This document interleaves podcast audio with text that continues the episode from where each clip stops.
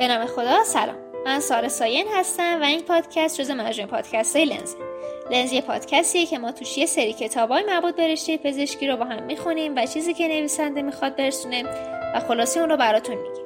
تو این قسمت فصل دوم با عنوان Senior House Officer Post One از کتاب This is going to رو با هم میشنویم. نویسنده این کتاب آقای آدام کیه و این کتاب به صورت کلی در مورد خاطرات خود نویسنده که پزشکی هم هست طی سالهای 2004 تا 2010 پسی بلنده این رشته و خاطراتش میگه.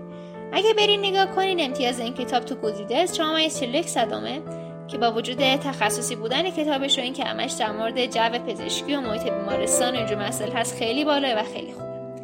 اولین کتاب این, این نویسنده هم This is going to hurt Secret Diaries of a Junior Doctor که همین کتابیه که داریم در موردش میگیم چاپش تو سال 2017 بوده و بیش از دو میلیون نسخه ازش فروخته شده و به 37 زبان هم ترجمه شده. همچنین برنده چهار تا جایزه کتاب ملی از جمله کتاب سال بوده. من همه اینا رو گفتم که ارزش کتاب نشونتون بدم که چقدر طرفدار داره و کتاب محبوبیه.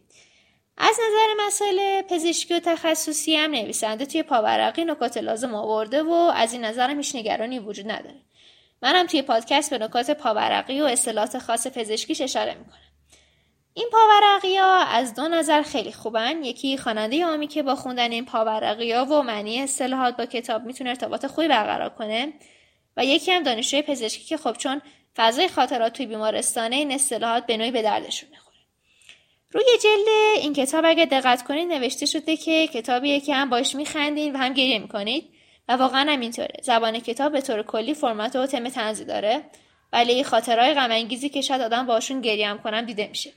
ساختار کتاب هم حالت خاطره خاطره داره که تاریخ هم خوردن و تو اون تاریخ نویسنده خاطرات خودشو از محیط بیمارستان و کارش و اتفاقات و تفکراتی که داشته نوشته. ما این کتاب خلاصه کردیم و داستان خوبش رو براتون گفتیم. اگه خودتون کتاب بخونید که خیلی بهتره و خیلی بیشتر می‌تونید باشه ارتباط برقرار کنید. ولی ما هم تمام سعی خودمون رو کردیم که دید خوبی ازش بهتون بدیم. ممنون که با ما همراه هستید.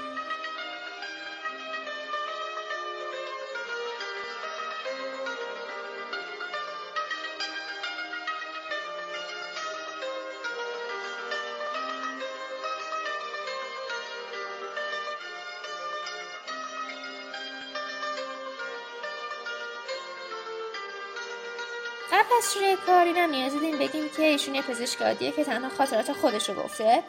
خیلی جاها هم از دست مریضاش و فضای بیمارستان و فشار کاری اینا قور می‌زنه ناله می‌کنه.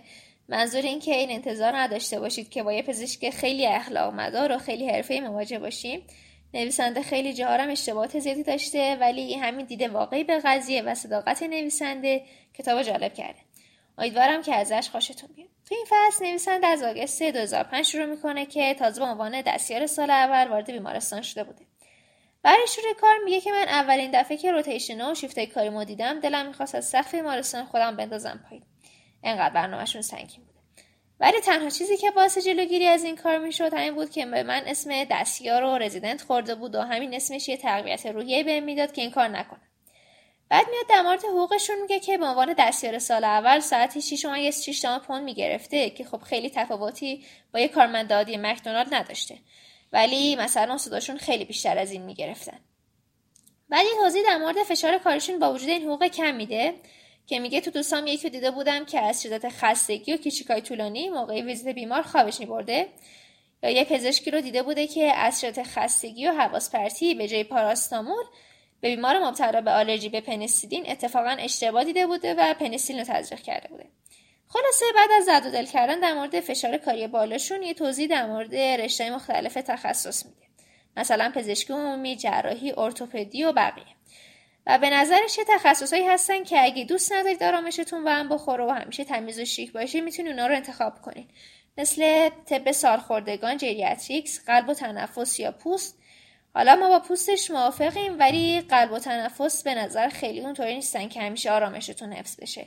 مثلا برای پوست خیلی خیلی کم پیش میاد که به خاطر اورژانس پوستی نصف شب page بشین چون هیچ وقت کسی نصف شب به خاطر دست پوست پوستش یا پوستی که جوش, جوش زده پا نمیشه بیمارستان. و خلاصه تخصص پوستش پر آرامشی بعد جالب نویسنده میگه که من هر بخشی رو که دوران اینترنی می‌رفتم اینطوری بودم که هر واسه هر کدومشون یه خصوصیت و صفت بدی رو در نظر می‌گرفتم. مثلا فلان رشته خیلی وحشیه این خیلی لوسه و همینطور. و تنها رشته که براش صفت بدی در نظر نگرفته بودم زنان زایمان بوده که خب ایشون هم همون زنان زایمان رو برای رزیدنتی انتخاب می‌کنن.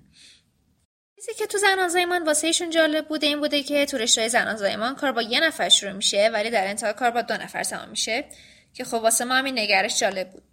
از طرفی یه خوبی دیگه این رشته اینه که فضای کاریش گسترده است. چون هم کاری جراحی داره هم کاری ویزیت بیمار تو مطب و تجویز دارو اینا داره و هم مهمتر که فرصت کار تو کلینیک های ناباروری و انجام کار تحقیقاتی هم داره. حالا قبل از شروع خاطرات نویسنده توضیح مختصری هم در مورد محور اصلی کارشون تو بخش زایمان یا delivery میده که شامل چهار تا چیزه. اول اینکه مادر به روش طبیعی و سالم بتونه delivery داشته باشه که اگه نشد از روشهایی مثل forceps یا ventouse استفاده می‌کنه.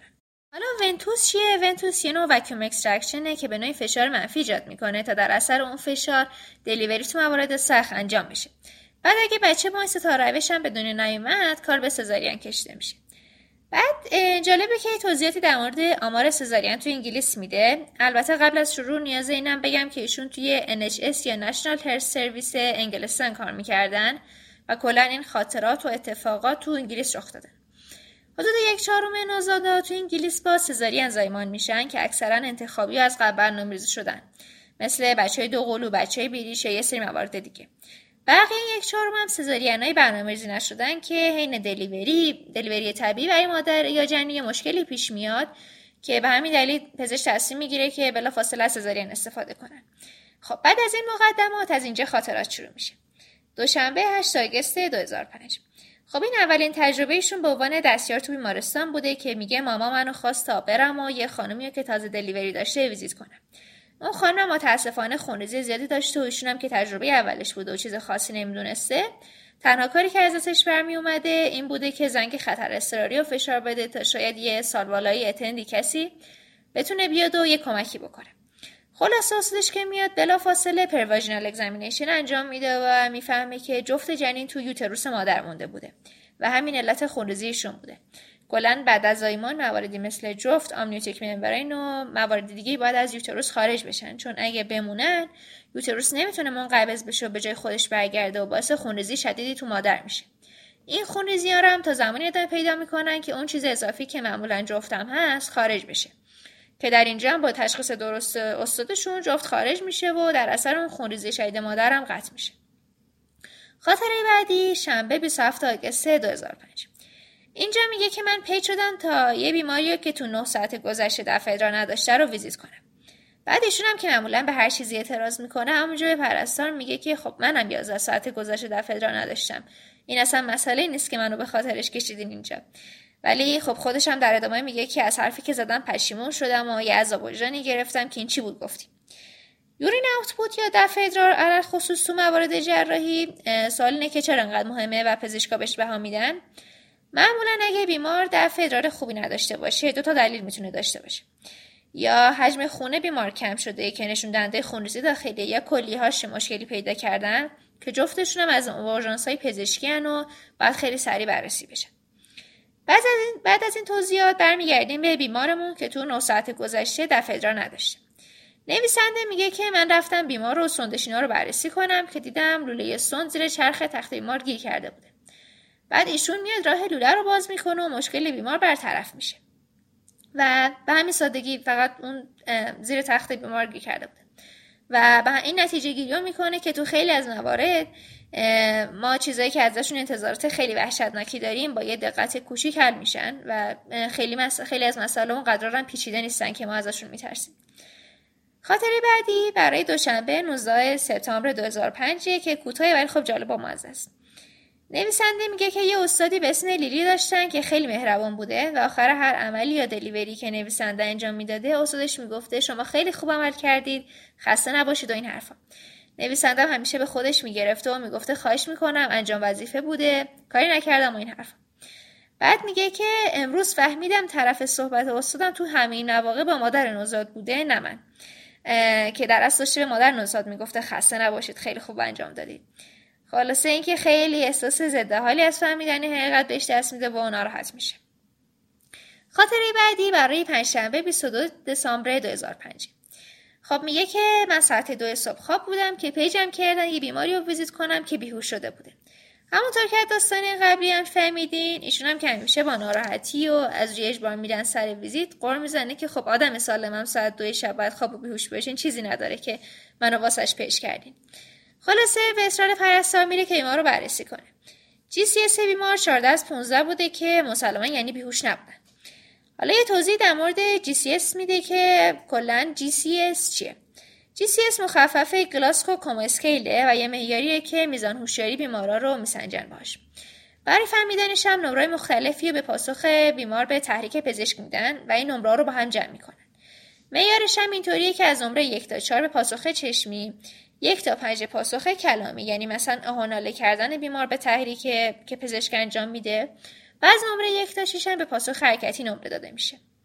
و بیشتری و بعد این نمره با هم جمع جمع میشه. بیشترین نمره از جمع 3 تا 15 میشه که هوشیاری کامل بیماره. کمترینش هم سه که وقتی که طرف مرده باشه. بعد یه چیز جالبی که میگه اینه که معمولا حالا نه خیلی هم از قصد. بیمارا از اون چیزی که واقعا هسته خودشون رو بیهوشتر نشون میدن. چون اون respond دادنه یه جور زحمت و انرژی ازشون می‌گیره و واسه همین تو textbook ا نوشته نوشتن که و اینکه بفهمین respond بیمارتون fake ه یا واقعا همون میزان بیهوشی داره جاهایی که زیاد تحریک میشن مثل نوک ناخون یا ناحیه sternum رو با فشار زیاد تحریک کنید تا از اون میزان بیهوشیشون مطمئن بشین. ولی شیوه‌ای که نویسنده به کار میبردم جالبه. میگه که من دست بیمار رو برمی داشتم بالا صورتش رها می‌کردم. حالا اگه بیمار سطح هوشیاریش بالا باشه یکم دستش رو برتر می‌بره که به صورتش نخوره. ولی اگه واقعا بیهوش باشه که دستش رو صورتش میفته و می‌فهمیم که واقعا بیهوشه. خب برگردیم به داستان خودمون.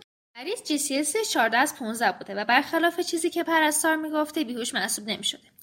ولی تو موقعیت تشخیص نویسنده این بوده که بیمار فقط افت قند خون داشته و به همین دلیل بیهار شده افتاده بوده. بعد پرستار میره دنبال گلوکومه تا قند بیمار بفهمن. از شانسشون هم گلوکومه تو بخششون نبوده و بعد می‌رفته بخش دیگر رو میگشته تو اون اوضاع پزشک ما هم که چون تا حد زیادی از تشخیصش مطمئن بوده صبر نمی‌کنه و تصمیم می‌گیره از اون شربتی که توی یخچال بخش بوده یکم به بیمار بده تا شاید حالش بهتر بشه. ولی خب هرچی بیمار از اون شربت داده بوده تغییری تو وضعیتش ایجاد نمی‌شد. در اون حینم که پزشکا مونده بوده مشکل بیمار چیه؟ پرستار دنبال گلوکومت بوده و بازم پیدا نمی‌شد. جالب نویسنده میگه با وجود اینکه اون زمان glucometer فقط ده دلار بوده و که حدود اندازه قیمت یه جفت کفش می‌شده بازم بیمارستان واسه هر بخشی ازش نمیذاشته. که خب تو اون موقع نویسنده میگه تو این فکر بودم که اصلا یه دونه واسه خودم بگیرم داشته باشم که تو اینجور مواقع زودتر کارم انجام بشه. بعد که یکم بیشتر فکر می‌کنه میگه که نه من اگه بخوام با همین شیب پیش برم تا چند سال دیگه مجبور میشم یه دستگاه ایکس بگیرم بذارم پشت ماشینم. و واسه همین تو تفکراتش منصرف میشه و میگه که نه بذار خود بیمارستان بگیره من ربطی نداره تا اینجای داستان بودیم که بیمار شربت خورده بود ولی حالش بهتر نشده از طرفی گلوکومتر هم پیدا نمی‌شد. تو این وضعیت مسئول بهداشتی بخش رد میشه و می‌فهمه که داستان چی بوده. میگه که این دفعه از این شربت های رژیمی رو بدون قند گرفته بودن. که مشکل از همون بوده. نویسنده جالب میگه من اصلا نمی‌دونستم تو موقعیت بخندم یه گریه کنم. ولی خاطره جالبی بود.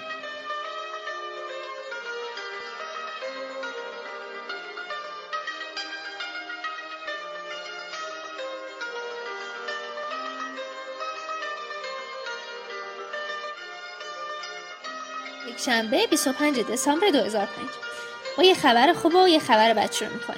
خبر خوب صبح کریسمسه خبر بد من باید تو بخش کار کنم. بعد نویسنده توضیح در مورد این میده که چرا باید تو کریسمس کار کنه توی NHS همونجا که گفتم نویسنده کار می‌کرده هیچ اهمیتی نداره که یکی سال قبلی کریسمس کار کرده باشه یا نه. چون هر سال یه لیستی از اونایی که به کمترین اعتماد و علاقه می‌تونن تو کریسمس کار کنن نوشته میشه و هر سال همونا کریسمس میرن پیش خانواده‌هاشون. اول اون لیستم همیشه اسم کسیه که خودش روتیشن و شیفتا رو تنظیم می‌کنه که دیگه اسم خودش رو تو اونایی که نمی‌تونن بیان می‌ذاره. بعدش هم اونایی رو می‌ذاره که بچه دارن و نمی‌تونن بیان. از غذا نویسنده تو این سلسله و ترتیب چون بچه نداره بدترین مورده. و همیشه شیفت کریسمس بهش میفته واسه همین میگه که من تصمیم دارم که اگه بعدا وارد حرفه دیگه شدم حتما حتما اول کار وانمود کنم که پدرم و بچه دارم تا دیگه اینقدر بهم شیفت کریسمس ندن. ولی بعدش میگه حالا این قضیه خوبیایی هم داره. چون اینطوری واسه من کریسمس از 6 ژانویه شروع میشه و اون موقعم چون جو کریسمس رفته قیمت کارت پستالایی که می‌خوام هدیه بدم کم میشه و یه صرفه اقتصادی واسم داره. خاطره بعدی سهشنبه 24 ژانویه 2006 خب من خودم این خاطره رو خیلی دوست داشتم واقعا جالب بودش. نویسنده خانم MM که یه شاهد یهوه یا Jehovah Witness هست رو برای عمل myomectomy باز ویزیت می‌کنه. که در ادامه میگیم چه ماجراهایی داشتن ولی قبلش من در مورد عمل myomectomy و این فرقه ایشون Jehovah Witness یه توضیح بدم. عملی که ایشون داشتن یا myomectomy عملیه که واسه برداشتن fibroid یا leiomyoma که یه نوع توده غیر سرطانی توی یوتروس هست استفاده میشه. این فیبرویدهای یوترین معمولا تو سنای باروری خانما دیده میشن ولی بازم تو هر سنی امکانش هست. بعد اینکه ایشون معتقد به فرقه جهووا ویتنس بودن که یکی از شاخهای مسیحیته ولی یه سری تفاوتهایی با حالت تیپیکی مسیحیت داره. مثلا اینا به روح تسلیس و روح فناناپذیر اعتقادی ندارن طبقه روحانی ندارن و برخلاف مسیحی دیگه از صلیب و مجسمه اینا استفاده نمی‌کنن. چون اعتقاد دارن که این سازه ها یه جوری بت محسوب میشن و از اون بیشتر اصلا کریسمس و عید پاک و حتی تولداشون هم جشن نمی‌گیرن و اعتقادشون اینه که این رسومات مشرکانه هستن. علاوه بر همه اینا عجیب ترین اعتقادشون رد انتقال رد انتقال خونه. چون فکر می‌کنن که با انتقال خون روح یکی دیگه به بدن فرد گیرنده وارد میشه و حاضرن بمیرن ولی خون دریافت نکنن. خب از شانس اینا هم عمل میومکتومی معمولا با از دست دادن خون زیادی همراهه و به همین خاطر همیشه قبل از این عمل چهار واحد خون تو یخچال اتاق عمل می‌ذارن که در صورت نیاز زود بیمار تزریق کنن. بعد اینا خیلی سعی می‌کنن خانم توجیه کنن که انتقال خون خیلی واسهشون ضروریه و اگه مشکلی پیش بیاد و بهش خون نزنن بیمار جونش رو دست میده. ولی بازم با این وجود بیمار رو تصمیم خودش وای میسه و اصلا یه جوری معلومه که علاوه بر اعتقاداتش بیشتر از این میترسیده که بعد از انتقال خون اصلا خانوادهش باش صحبت نکنن و ولش کنن. خلاصه یه فرمی رو امضا می‌کنه که حتی اگه جونش رو از دست بده حاضر به دریافت خون نیستش. در آخر تنها راهی که به ذهنشون می‌رسه اینه که از cell salvage استفاده کنن که خوشبختانه بیمار با این مشکلی نداشته. حالا cell salvage چیه؟ cell salvage روشیه که خونی که بیمار طی عمل از دست میده وارد دستگاه میشه. تو اون دستگاه فیلتر میشه و ناخالصیش مثل سرمی که روی ناحیه جراحی ریخته و خیلی چیزای دیگه فیلتر میشن. بعد دوباره خون خالص وارد بدن بیمار میشه. که خب اینجا چون خود خون بیمار وارد بدنش میشه طبق اعتقادات اینا مشکل نداره. ولی بازم این روش به دلیل سرعت پایینش خیلی با بهره نیست و خیلی از Jehovah Witness ها با حتی cell salvage هم جون خودشون دست دادن. خلاصه اینا آماده میشن واسه عمل بعد استادشون میاد و متوجه case میشه. استادشون هم که آدم ریسکی و از اون مدلا بوده که هر کاری دلش می‌خواسته می‌کرده میگه که من این حرفا رو قبول ندارم. بعد بسته خون از قبل آماده باشه وگرنه شاید بیمار بمیره و من مسئولیت داره واسم و قبول نمی‌کنم. ولی خب اینا هم هماهنگ می‌کنن که صداش هیچ جاده نیاد و نه خود بیمار نه اطرافیانش متوجه نشن. اینا خون رو دم دست می‌ذارن ولی خدا رو شکر این عمل بیمارم اونقدر خون از دست نمیده و اصلا کارشون به انتقال خون کشته نمیشه. خلاصه بعدش نویسنده غروب اون روز بعد از عمل میره یه بار دیگه پرونده بیمار رو نگاه کنه. که متوجه میشه اتفاقا همون روز تاریخ تولد خانم ام بوده. میره بهش تبریک بگه و یه جوری نشون بده که اگه خود بیمار راضی باشه براش تولد بگیرن که ایشون میگه ما اصلا تولدام رو جشن نمی‌گیریم یا حتی کادو هم نمی‌گیریم. که اینجا نویسنده میگه این حتی از قبول نکردن انتقال خونم مسخره تره. خب میریم برای خاطره بعدی جمعه 27 ژانویه 2006 اینجا نویسنده فلشبکی به گذشتش می‌زنه که توی دومین شنبه کاریش یه مادری که تو هفته 26 بارداریش با شکایت تاول و سردرد مراجعه کرده بوده خودش ویزیت کرده این مادر تو زمان اوایل پرکلامسی شدیدش بوده. حالا پرکلامسی چیه؟ پرکلامسی این اختلال تو بارداریه که می‌تونه بیشتر اعضای بدن مادر رو تحت تاثیر قرار بده. باعث آسیب کبد و کلیه تورم مغز افزایش مایاتوریه ها مشکلات پلاکتاب و همینطور مشکلات رشد و سلامتی کودک میشه. در نهایت ممکنه به اکلامسی پیشرفت کنه. بیشتر موارد پرکلامسی خفیفن اما تو این بیمارا به صورت مداوم باید پروتئین ادرار و فشار خونشون اندازه گیری بشه و تحت مانیتورینگ قرار بگیرن. معمولا توی موارد تاریخ دلیوری مادر رو خیلی جلوتر میندازن تا از آسیبای بیشتر به مادر و نوزاد جلوگیری کنن که توی مادر ذکر شدم تاریخ دلیوریشون خیلی زودتر بوده. خلاصه چون بچه این خانم زود به دنیا آمده بوده تا سه ماه توی SCBU یا Special Care Baby Unit بودن و امروز این بچه که توی کتاب با اسم علم معرفی شده بوده مرخص می شده. نویسنده میگه که توی این سه ماه من هر روز قبل از اینکه برم خونه یه سری به می می‌زدم و دیدن بچه حتی از پشت شیشه اینکوبیتور بهم خیلی حس خوبی بهم حس خیلی خوبی می‌داده. علل خصوص همین بچه ال چون خودش از موقع به دنیا آمدن دیده بودتش خیلی دوست داشته که پروسه بزرگ شدنش رو ببینه. جالبه میگه که ما وقتی این بچه رو گرفتیم مثل قرازه کوچیک بوده که فقط اندازه شیشه مربا می‌شده.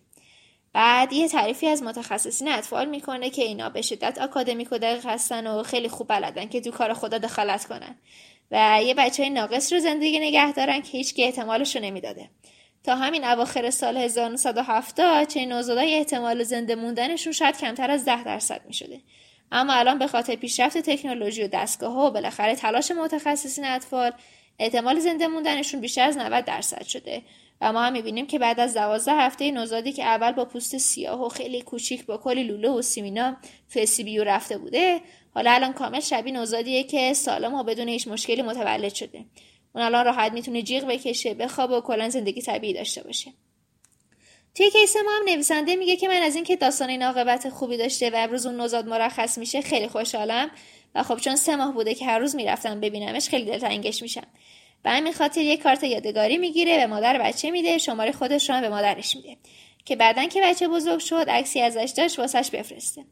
خودش هم میگه من می‌دونم این کار خلاف مقررات بیمارستان پرتکلاش هست ولی من اینجا می‌خوام دورشون بزنم و واقعا دوست دارم از احوال این بچه خبردار بشم. البته در ادامه هم میگه که مادر اون بچه هم به قولش عمل کرده و در ادامه عکسای بچه رو واسش میفرستاده. اون وقت این راسته یه توضیح میده جالبه همین ارتباط با بیمار. میگه که چیزی که در مورد پزشک بودن معمولا ناخوشایند و اذیت کننده است اینه که شما هیچ وقت اون پایان واقعی داستان رو نمی‌فهمید. مثلا ممکنه بیمار با زاتوریه بیاد پیش شما شما اون رو به اندازه کافی خوب کنین. ولی این وسط وقتی بیمار میمیره دیگه هیچ خبری ازش نمی‌گیرین. حالا اون که رفته ممکنه 15 سالگی هم عمر کنه بعد به مرگ طبیعی فوت کنه یا اصلا بعد از بیمارستان بلافاصله تصادف کنه و بمیره. علاوه بر اون حس شدید کنجکاوی و فضولی که هست همیشه این حس هم هست که ما دوست داریم بفهمیم برنامه و مداخلاتمون چقدر مفید بوده که از روی این بازخورد به کارامون و کارامون رو نگاه کنیم و روشمون رو مدیفای بهترش کنیم. خاطره بعدی برای چهارشنبه 22 مارچ 2006 که خاطره کوتاه و جالبیه. میگه که سه حساب یه خانمی توی هفته سی بارداری اولشون بوده که میاد بیمارستان و ایشون میرن که ویزیتش کنن. شکایت بیمار ساده زیادی لکهای بدون درد روی زبانش بوده. و ایشون کامل زبان رو نگاه می‌کنه چیز خاصی نمی‌بینه. به بقیه به همکاران نشون میده بازم اونا چیز مشکوکی نمی‌بینن. خلاصه تشخیص این میشه که اون لکها همون جوانهای چشایی بودن و اون خانم بیش از حد حساس بوده.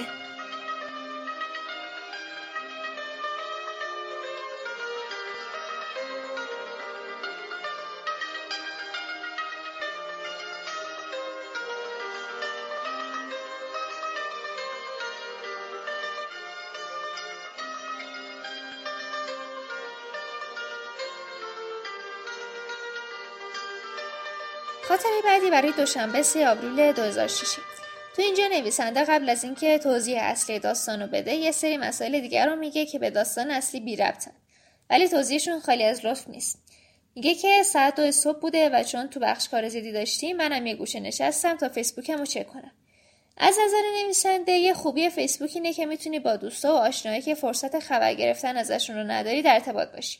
مثلا میگه که من خیلی ذوق کردم نوزاد دوستم رو دیدم با وجود اینکه خیلی زشت بود ولی با نمک بود.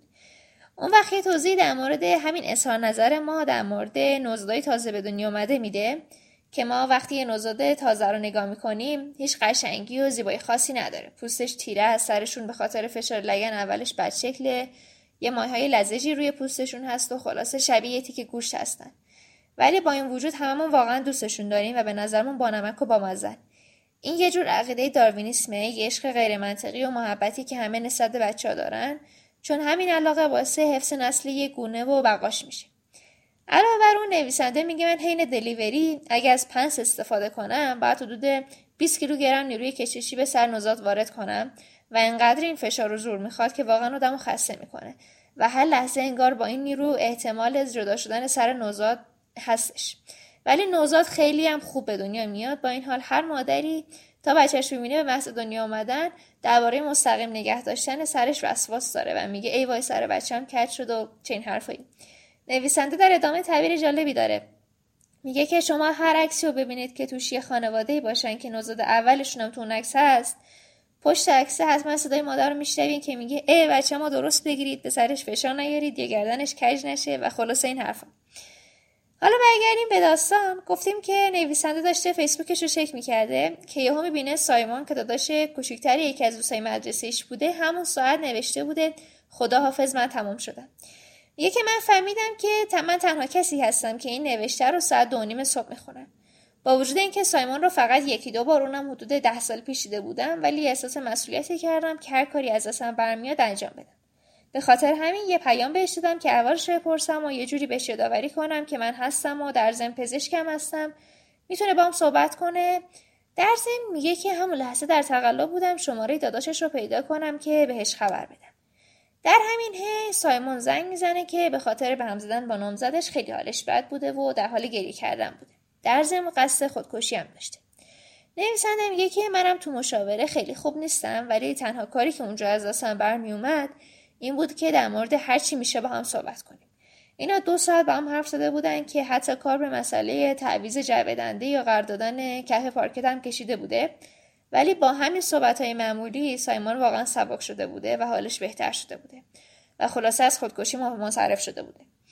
نویسنده میگه که بعد از اون مکالمه یه حالت خستگی همراه با نشاد و یه احساس مبهم انجام کار خوب داشتم و اون شب برای سایمان نسبت به همه بیمارایی که ویزیت کردم تفاوت خیلی بزرگتری ایجاد کردم و همین برام خیلی ارزشمند. خاطر بعدی برای جمعه آوریل 2006 خب یکی به اسم ران با وجود اینکه عمل جراحی جزئی داشته ولی استرس زیادی هم داشته که نکنه حین عمل بمیره یا داروی بیهوشیش خوب کار نکنه. میرن پیش دکتر ما که بهش اطمینان بده که چیزیش نمیشه. حالا دکترم انگار خوشش میومده که سر به سر بیمار بذاره و یه شوخی باش بکنه. در مورد مردن که میگه من اصلا در حدی نیستم که بخوام بگم زنده ایمونی یا نه احتمال هر دوتاش هست. در حالی که ما می‌دونیم مثلا عملش جزئی بوده و هیچ مشکلی نداشته. بعد در مورد کار نکردن داروی بیهوشی هم بدترین سناریو رو برای بیمار میچینه. میگه که دو تا داروی اصلی هست که متخصص بیهوشی قبل از عمل میده. در مرحله اول یه شل کننده عضلات تزریق میشه که عضلات فلج و شل بشن و در نتیجه جراح بتونه احاطه خوبی رو عمل داشته باشه و به خاطر همین فلج عضلات هستش که مریضا نمی‌تونن نفس بکشن و باید این عمل به ونتیلاتور بس بشن. بعد از اینکه داروی شل کننده تزریق میشه. یه داروی دیگه که اسمش استپ استپروپوفول هست هم تزریق میشه. که یه حالت ابری شکلی داره و تا حدودی شبیه پنسیلینه. این دارو همونیه که مریض و بیهوش و بیجان می‌کنه. حالا اینجا واسه اینکه بیمار رو بترسونه میگه که فرض کن اشتباه به جن که استپروپوفول بد بزنن پنسیلین تزریق کنن. تو حواست سر جاش هست صداها رو میشنوی. اینکه ضد عفونی کننده روی محل عمل میریزن رو حس می‌کنی. درد وحشتناک عمل رو حس می‌کنی. ولی چون عضلاتت فلجن هیچ گونه حرکتی انجام نمیدی و نمی‌تونی بهشون بفهمونی که یه اشتباه خیلی وحشتناکی انجام دادن. این درد سخت و به شدت بعد تجربه می‌کنی ولی من مطمئنم که آخرش گرچه سخته ولی خوب میشی. عملت انجام میشه و تمام میشه. و خب خیلی بد اینجا اذیتش کرده. اینو نیاز دیدیم بگیم که این حالتی که نویسنده داره توضیح میده واقعا ممکنه زمانی پیش بیاد ولی خیلی احتمالش کمه. اسمش هم به این حالت میگن آناستزیا اورنس و توی درصد خیلی کمی حدود یک دهم درصد یا کمتر از بیهوشی عمومی اتفاق ممکنه بیفته.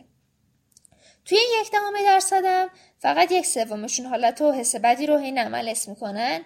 اکثرا فقط در حدی که شاید فقط صداهای کمی از محیط اتاق عمل رو حس بکنن. یه یه صداهایی و یک ریزه های از صدا شاید بفهمن نه به اون شدت که دردم حس بکنن. این اتفاق هم می‌تونه در اثر خطای پزشکی رخ بده. هم در اثر حالتیه که بیمار خون زیادی از دست داده باشه یا بیماری قلبی ریوی داشته باشه و متخصصین بیهوشی از قصد ترجیح بده که دوز کمی از داروی بیهوشی رو به بیمار تزریق بکنه و بیمار حین عمل کامل کامل بیهوش نباشه. من در این رابطه پیشنهاد می‌کنم که فیلم Awake رو که در این مورد ببینید خیلی فیلم جالبیه در همین قضیه anesthesia awareness ه. این از این خاطره خاطره بعدی سه‌شنبه 6 ژوئن 2006 توی این خاطره یه خانمی بعد از MTOP یا medical termination of pregnancy یا به زبان خودمون سقط تو دو سه روزه گذشته با درد خیلی وحشتناک میاد بیمارستان. بعد نویسنده که ویزیتشون می‌کنه از اونجایی که اسکن آزمایش های خانم قبل از امتوپ هیچ مشکلی نداشته به نظرش قضیه عجیب میاد. میره پیش سال بالایش به اسم ارنی. ارنی هم خیلی عادی با قضیه برخورد می‌کنه و میگه هیچ چیش نیست و این خانم فقط آستانه دردش پایین و مشکلی نداره.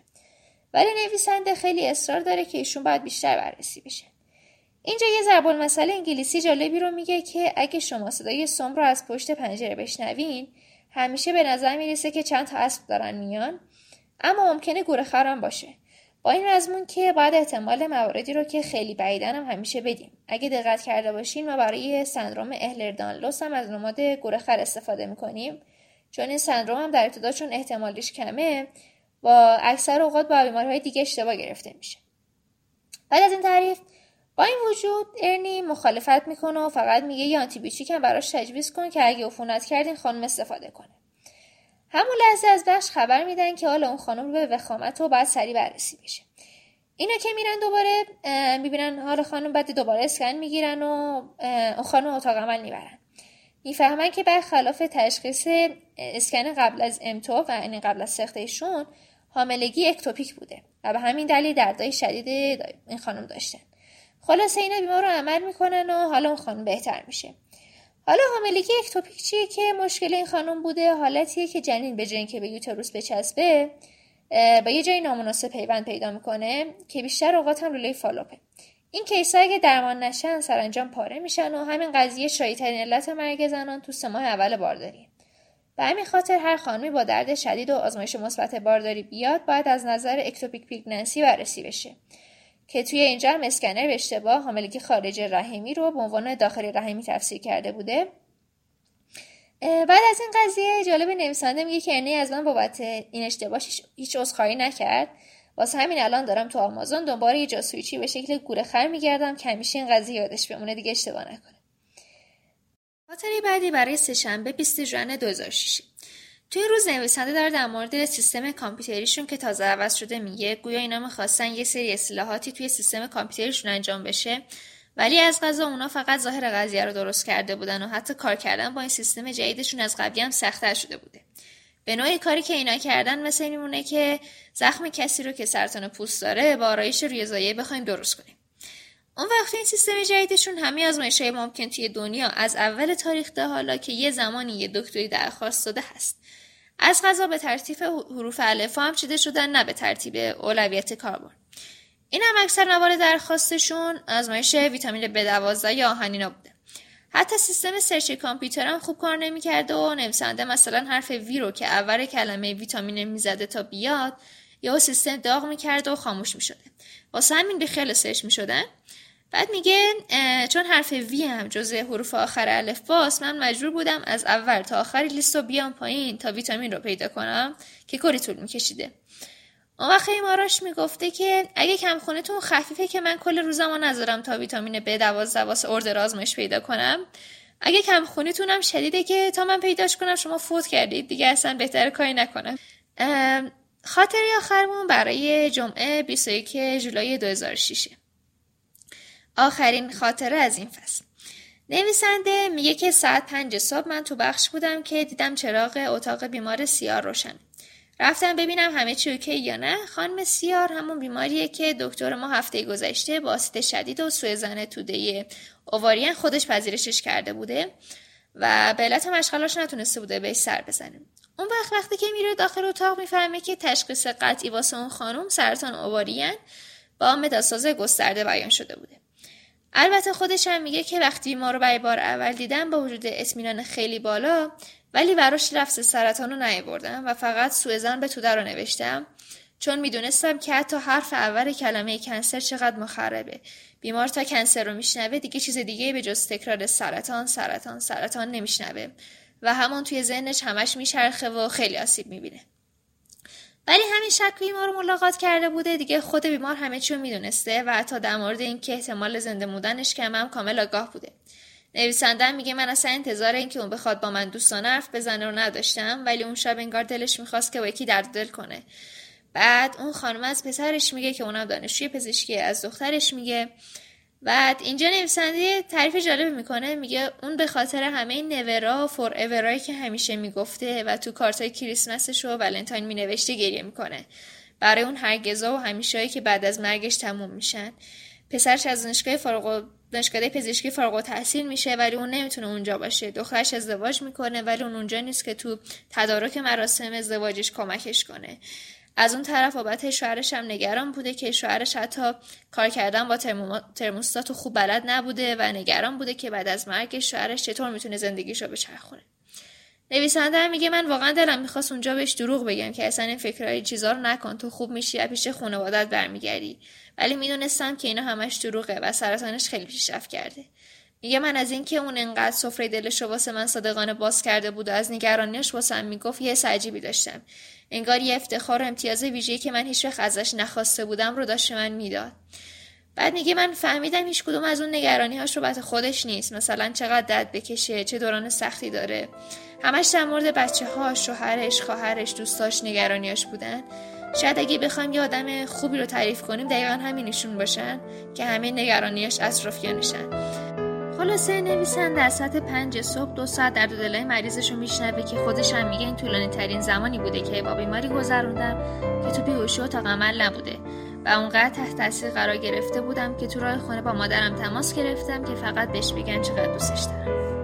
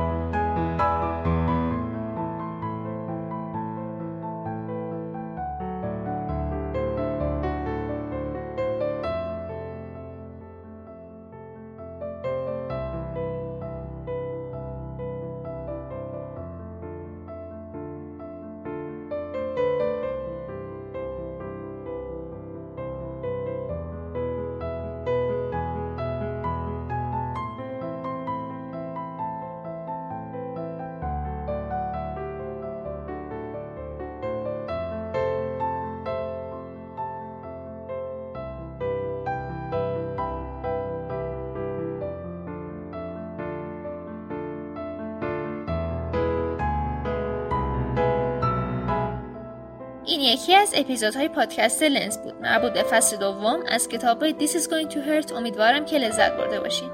اگه انتقادی یا پیشنهادی دارید یا می‌خواهید با همون همکاری کنید حتما بهمون به بگین. پادکست لنز کاریس از تیم مدیکیشن که اصلیش رو بچه ورودی 97 پزشکی تهران تشکیل میدن. با امید گسترش فرهنگ مطالعه خداحافظ.